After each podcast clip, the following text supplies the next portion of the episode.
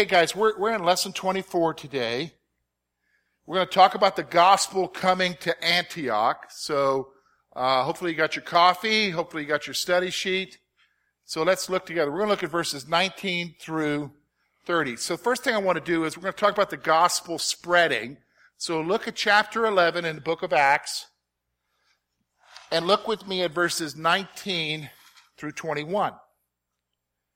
Now those who were scattered after the persecution that arose over Stephen traveled as far as Phoenicia, Cyprus, and Antioch, preaching the word to no one but the Jews only. But some of them were men from Cyprus and Cyrene who, when they had come to Antioch, spoke to the Hellenists, preaching the Lord Jesus. And the hand of the Lord was with them and a great number believed and turned to the Lord. Okay. Now, here's what I want you to see.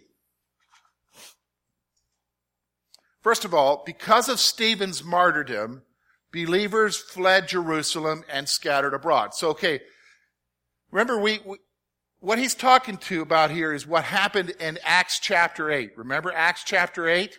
It's after Stephen, Stephen is martyred and you see Paul and he is wrecking havoc on the church, he's referring all the way back to that point. He's referring that now we're, we're kind of take a trip back to the point of, uh, of, of the church being spread apart because of Stephen's martyrdom. Those that scattered traveled as far as Phoenicia, Cyprus, and Antioch. So if so if you look in the back everybody, if you got a, if you got your Bible, turn in the back. We'll use the Bible maps. You know, you never, you always wonder how am I going to use these Bible maps? Turn all the way to the back, and you'll see Paul's missionary journey. Okay? Now, Phoenicia is just a little bit north of Israel, but you'll see that they went to Antioch. That's about where, you know, you got Turkey right here, and you've, it's right in the corner. Okay? It's in the corner and then Cyprus, which is the island. So it's saying it spread that far. All right? So it spread that far. Now,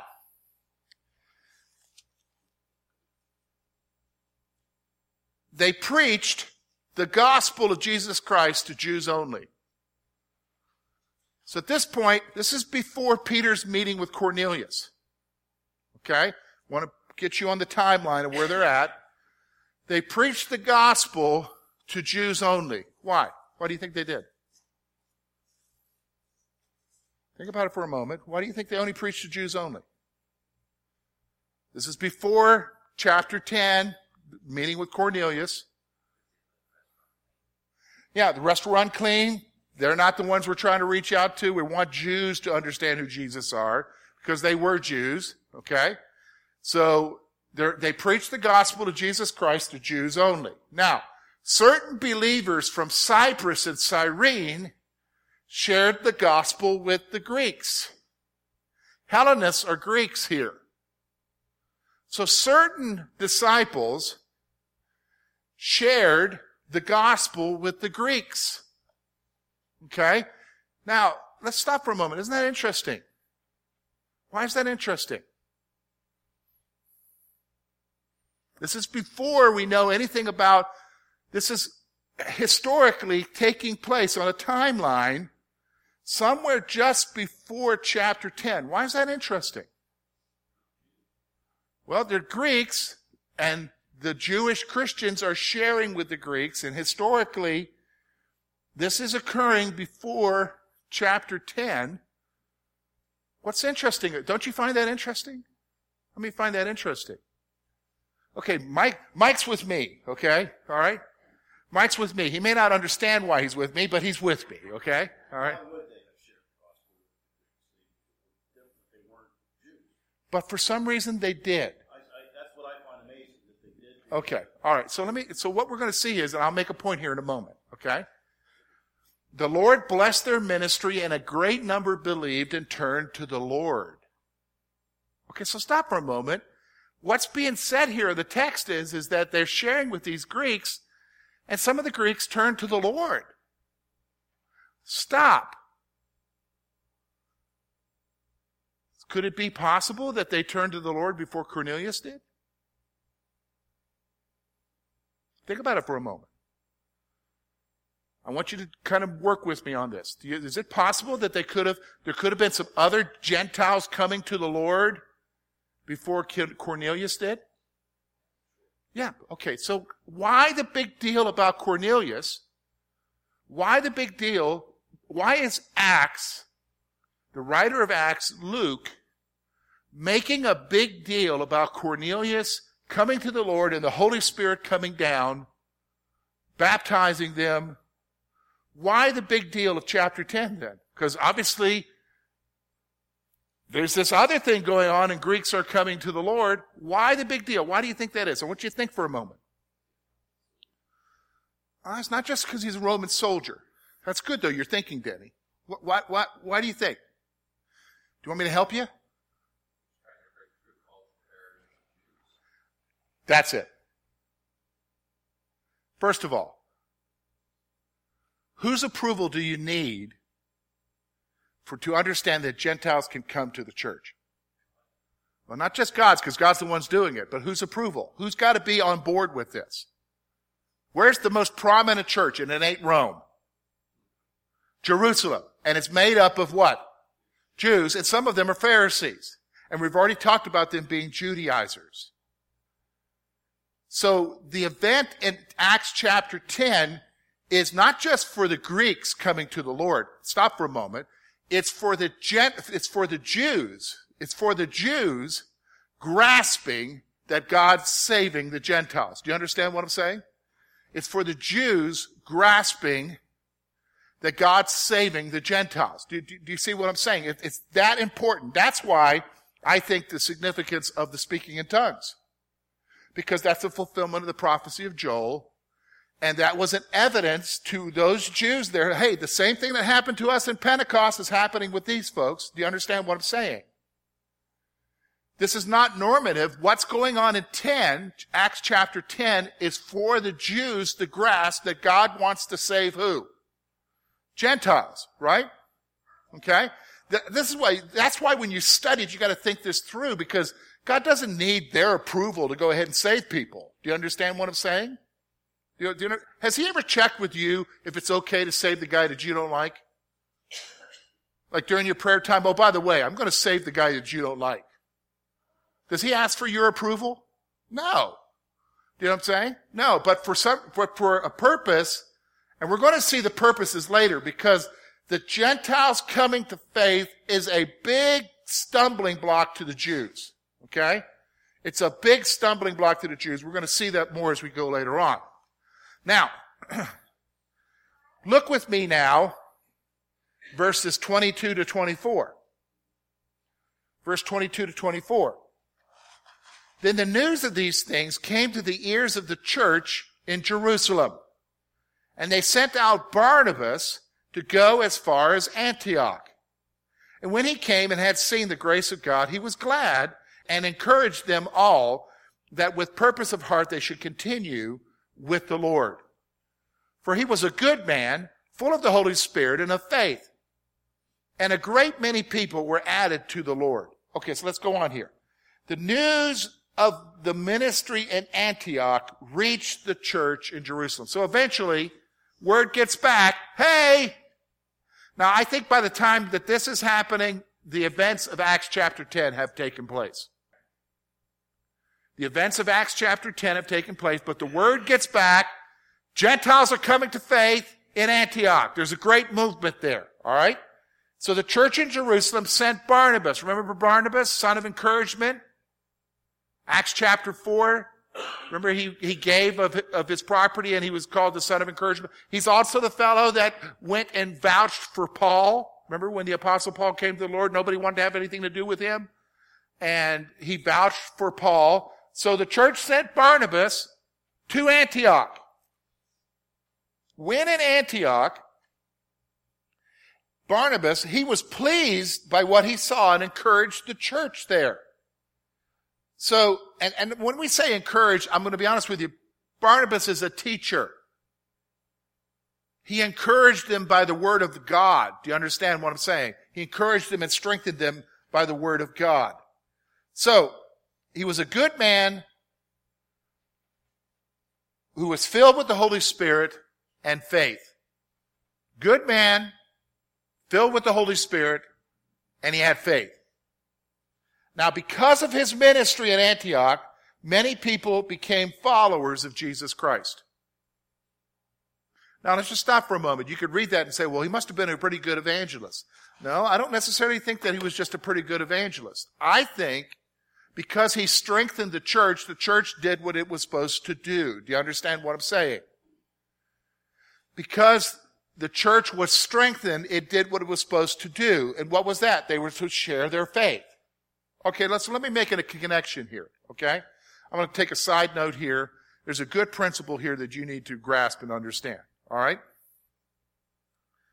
There is a connection between your growing in your faith and your evangelism. There's a connection.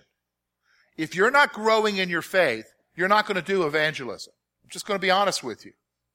Because you have nothing to share. Do you hear what I'm saying? You have nothing to share. So let's stop for a moment. We have right now, if, if all you're relying on is Sunday school and church listening to George, you're not going to go very far. Do, do you understand what I'm saying? You're not going to go very far. You've got to rely on a whole lot more than just George. And in fact, that's why we have opportunities like, I'm just going to be flat honest with you, you need to be a part of a Bible study. You need to be a part of a Resonate study.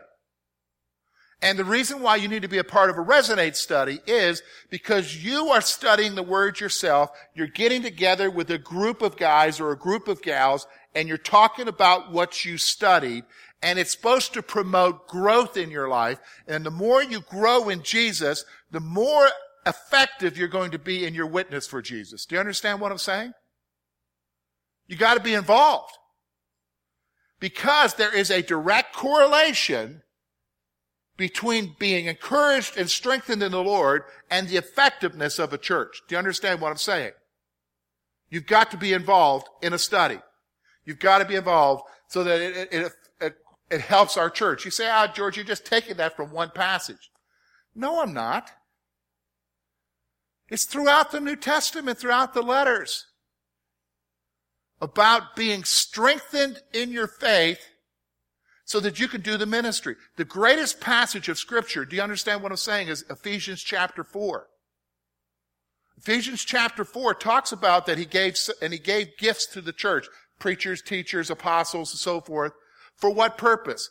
To build up the body so that they could do the ministry. My task isn't to be an evangelist. No pastor's task is to be an evangelist. Now, some pastors have that gift. Wonderful. But the task of a pastor is to build you up so that you do the work of the ministry. Do you understand what I'm saying? So that you share. Do you see the correlation? There's a correlation there about your growth as a Christian and your effectiveness in reaching others for Jesus Christ and for the benefit of the church. So listen, if you're, if you're kind of like where you've been for the last 20 years, or 10 years or 5 years. That's not good. You need to be growing in your faith. All right? You need to be growing in your faith. Now, let's look at verse 25 and 26. And we're going to see the apostle Paul is mentioned again. Okay? We're, we're going to see that Paul is mentioned again. Or should I say Saul? Because at this point, he's going by his Jewish name, Saul. Look with me at verse 25. Then Barnabas departed to seek Saul. And when he found him, he brought him to Antioch. And so it was that for a whole year they assembled with the church and taught a great many people. And the disciples were first called Christians in Antioch. All right, so let's take a look here. We're going to see this, the issue of Saul. Because of the growth of the church, Barnabas because of the growth of the church, Barnabas went to Tarsus to look for Saul. So the church is growing. It's getting to be more than what, what Barnabas can handle. He needs help. He knows a guy that'll help. He knows a guy that's fit to do the job, so he goes to Tarsus and looks for Saul. Do you understand what I'm saying? He goes to Tarsus and looks for Saul. After finding Saul, Barnabas brought him back to Antioch. Hey, Saul, been looking for you, buddy. I need you to come with me. We need you in Antioch. Okay? In Antioch. Oh, by the way, just a frame of reference, when you're looking at the Syrian civil war thing, okay, Antioch is still there today, except it goes by a different name. It goes by a different name. I think it's Antakya, okay? Antakya is what it's called. It's still there today. A city that's several thousand years old, still there today. That's where the Civil War is happening, okay? So here we are, 2,000 years before that, the church is there. It's growing. So Saul, after finding Saul, Barnabas brings him back to Antioch. Now Barnabas and Saul met with the church for a year and discipled them. We're talking one year of being focused on one thing, teaching them. What do you think they taught them? Evangelism? Do you think they taught them how to use their spiritual gifts? What do you think they taught them? Anybody got a clue? It's pretty simple. Yeah, just basically the Word of God. Strengthen him in the faith. The basics of the Word of God. All right?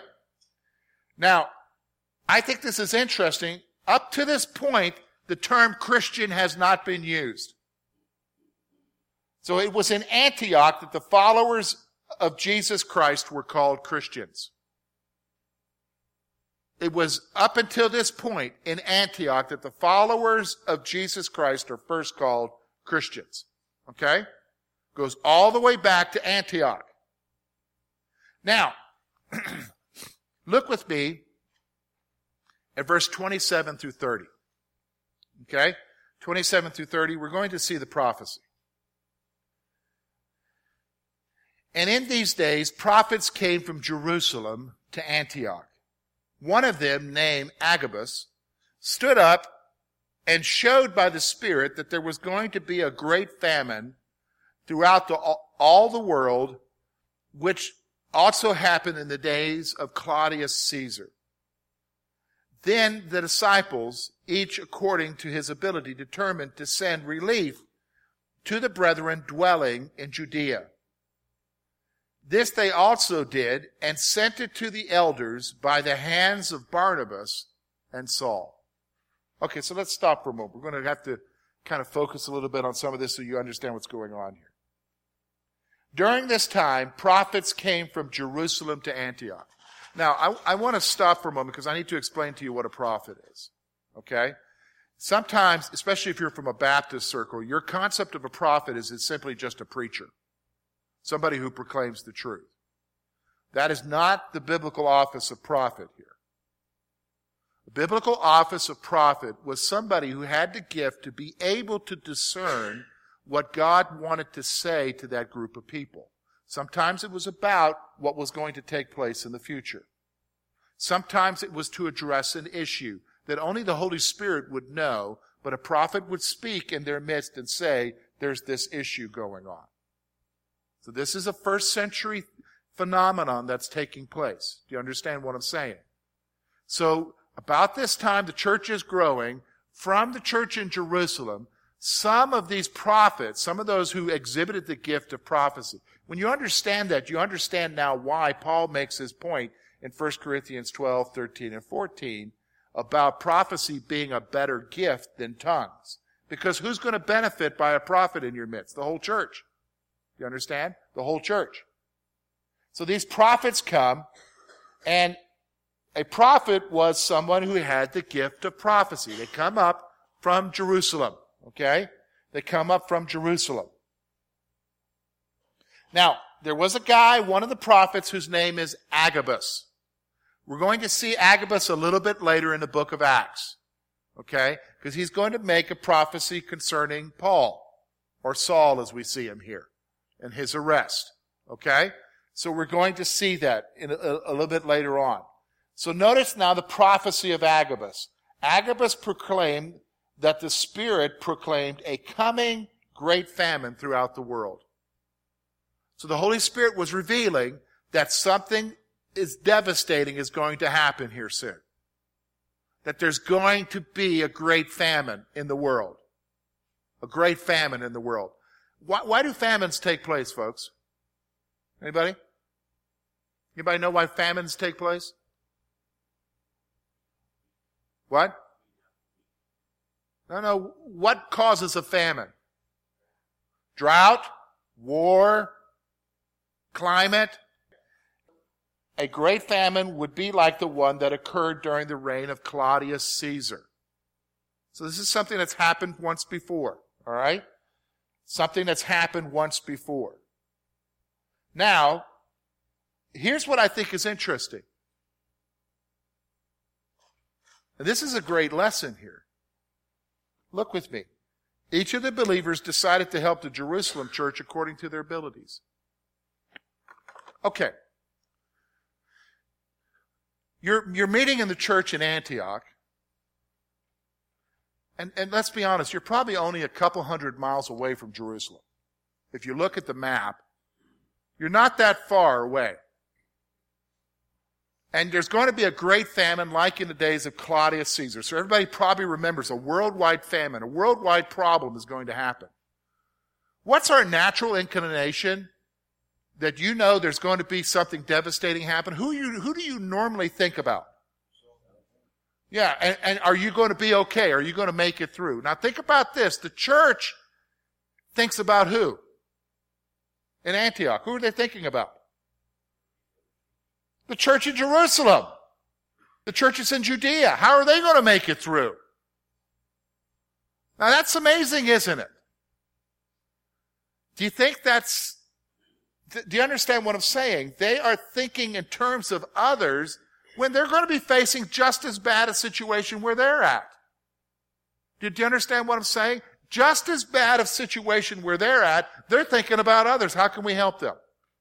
And notice now, it's not just the leadership got up and said, the pastor of the church of Antioch said, you know, I felt this morning as I was eating my Wheaties that we should help the people down in Jerusalem. No, that's not what the text is saying. The text is saying what? Each one of the believers felt this way. Isn't that interesting? Each one of the believers felt this way. Each one of the believers were moved to do this. See, I think here, here's what I want you to understand. The basis of who we are is congregationalism in our church. Yes, we select leaders. Yes, leaders guide us. But to be honest with you, the church as a whole is made up of individual members, right? And we're all important and we all need to guide the church. Do you understand what I'm saying? That's why we are a congregational church. That's why we're a congregational church. And so the Holy Spirit's moving them to help the church in Jerusalem. So what do they do? The church sent Barnabas and Saul to Jerusalem with a gift. They sent them down there with a gift. What kind of gift? Bags of rice? Probably not. What do you think they, they probably gathered an offering? They probably gathered from among themselves a portion of money to be taken down to Jerusalem to help the church. And we already know from Acts chapter 6, do they have a system of distribution in Jerusalem to help those who are needy? Do they have a system Jer- in, in Jerusalem to help those who are needy in the church? Yeah.